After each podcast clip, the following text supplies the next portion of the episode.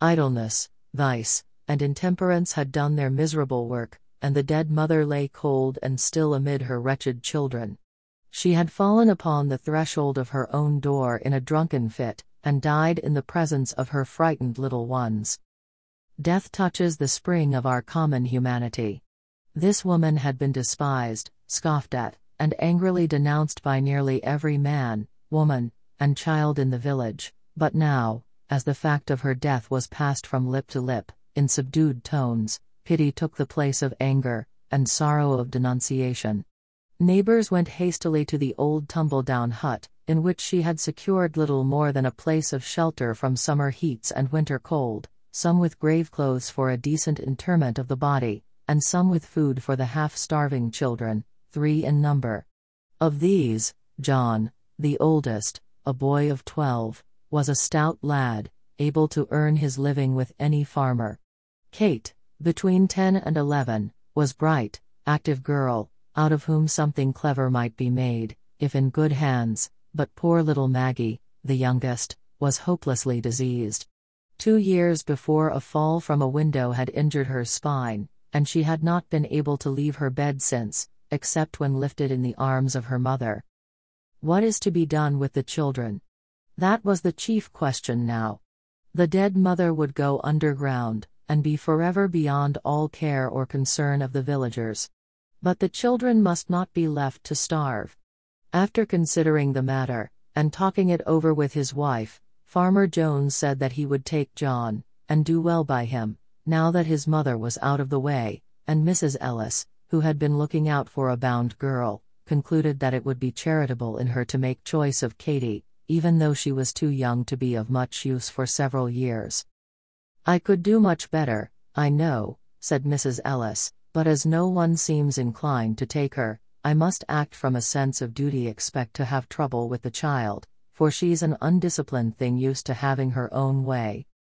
But no one said I'll take Maggie.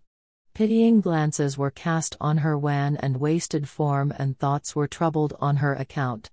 Mothers brought cast off garments and, removing her soiled and ragged clothes, dressed her in clean attire. The sad eyes and patient face of the little one touched many hearts, and even knocked at them for entrance. But none opened to take her in. Who wanted a bedridden child? Take her to the poorhouse, said a rough man, of whom the question, What's to be done with Maggie?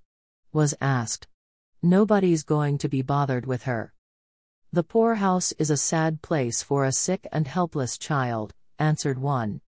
For your child or mine, said the other, lightly speaking, but for tis brat it will prove a blessed change, she will be kept clean, have healthy food, and be doctored, which is more than can be said of her past condition. There was reason in that but still it didn't satisfy. The day following the day of death was made the day of burial. A few neighbors were at the miserable hovel, but none followed dead cart as it bore the unhonored remains to its pauper grave. Farmer Jones, after the coffin was taken out, placed John in his wagon and drove away, satisfied that he had done his part. Mrs. Ellis spoke to Kate with a hurried air Bid your sister good-bye, and drew the tearful children apart ere scarcely their lips had touched in a sobbing farewell. Hastily others went out, some glancing at Maggie, and some resolutely refraining from a look, until all had gone. She was alone. Just beyond the threshold, Joe Thompson, the wheelwright, paused, and said to the blacksmith's wife, who was hastening off with the rest. It's a cruel thing to leave her so. Then take her to the poorhouse, She'll have to go there, answered the blacksmith's wife, springing away, and leaving Joe behind. For a little while the man stood with a puzzled air, then he turned back, and went into the hovel again. Maggie, with painful effort, had raised herself to an upright position and was sitting on the bed, straining her eyes upon the door out of which all had just departed. A vague terror had come into her thin white face. Oh, Mr. Thompson!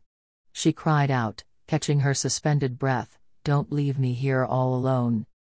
Though rough in exterior, Joe Thompson, the wheelwright, had a heart, and it was very tender in some places.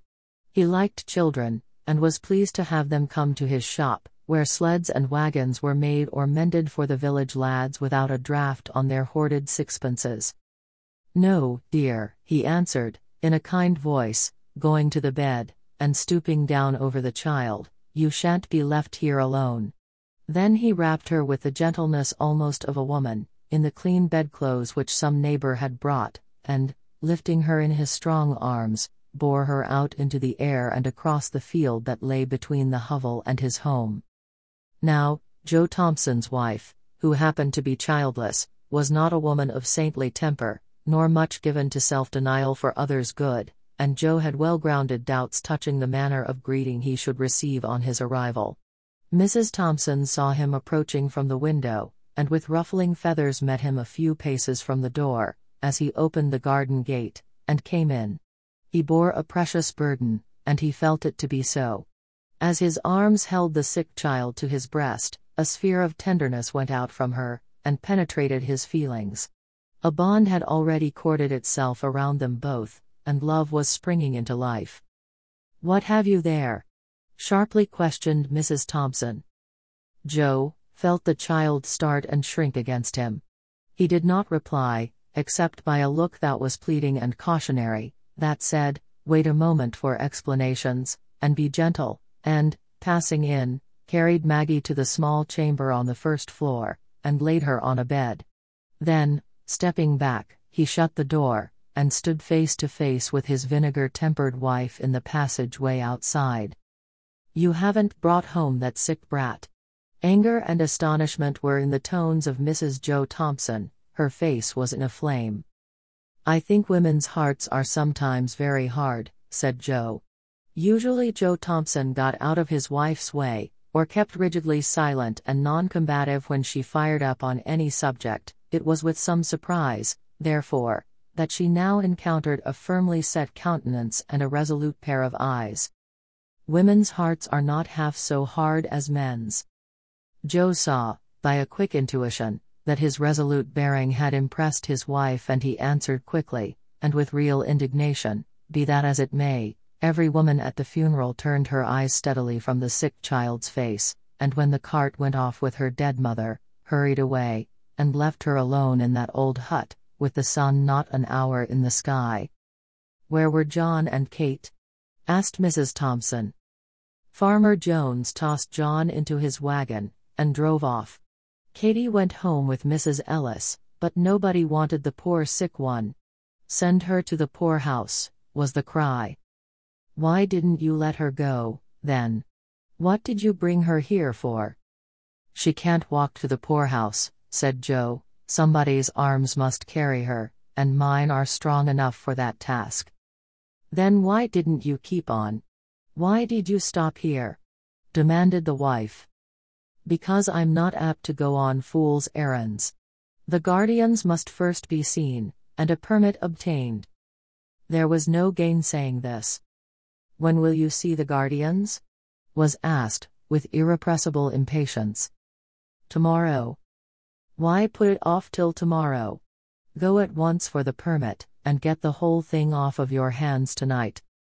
Jane, said the wheelwright, with an impressiveness of tone that greatly subdued his wife, I read in the Bible sometimes, and find much said about little children. How the Savior rebuked the disciples who would not receive them, how he took them up in his arms, and blessed them, and how he said that whosoever gave them even a cup of cold water should not go unrewarded. Now, it is a small thing for us to keep this poor motherless little one for a single night, to be kind to her for a single night, to make her life comfortable for a single night. The voice of the strong, rough man shook, and he turned his head away, so that the moisture in his eyes might not be seen. Mrs. Thompson did not answer, but a soft feeling crept into her heart, Look at her kindly, Jane, speak to her kindly, said Joe.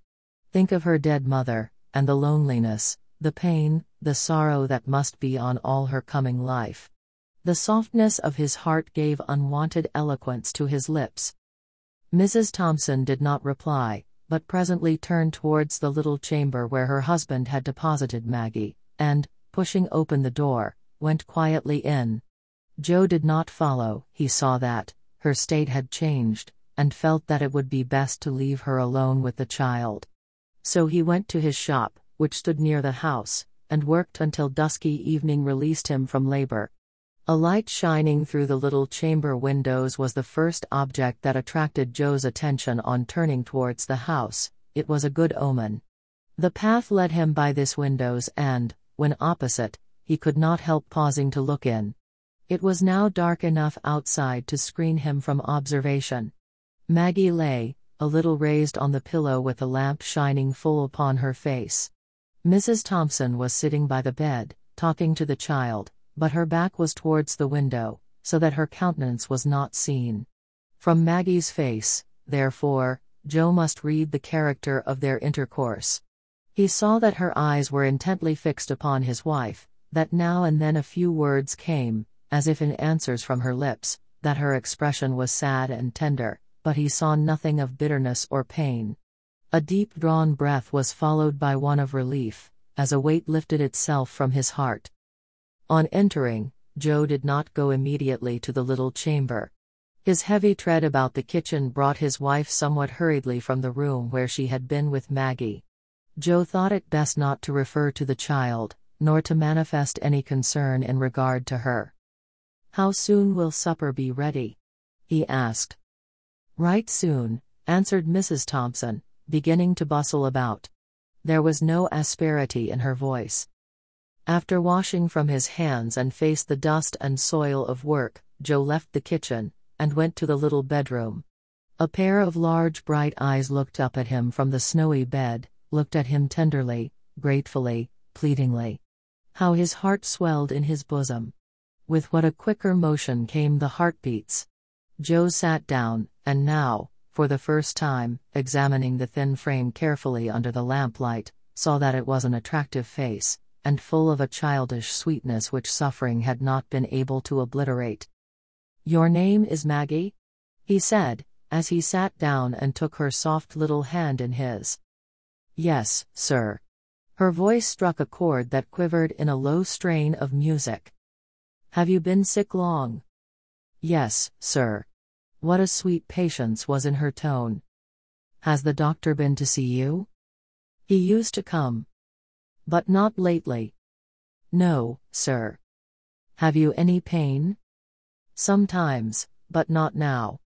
When had you pain? This morning my side ached, and my back hurt when you carried me. It hurts you to be lifted or moved about. Yes, sir. Your side doesn't ache now. No, sir. Does it ache a great deal? Yes, sir, but it hasn't ached any since I've been on this soft bed. The soft bed feels good. Oh, yes, sir, so good. What a satisfaction, mingled with gratitude, was in her voice. Supper is ready, said Mrs. Thompson, looking into the room a little while afterwards. Joe glanced from his wife's face to that of Maggie, she understood him, and answered. She can wait until we are done, then I will bring her some things to eat. There was an effort at indifference on the part of Mrs. Thompson, but her husband had seen her through the window, and understood that the coldness was assumed.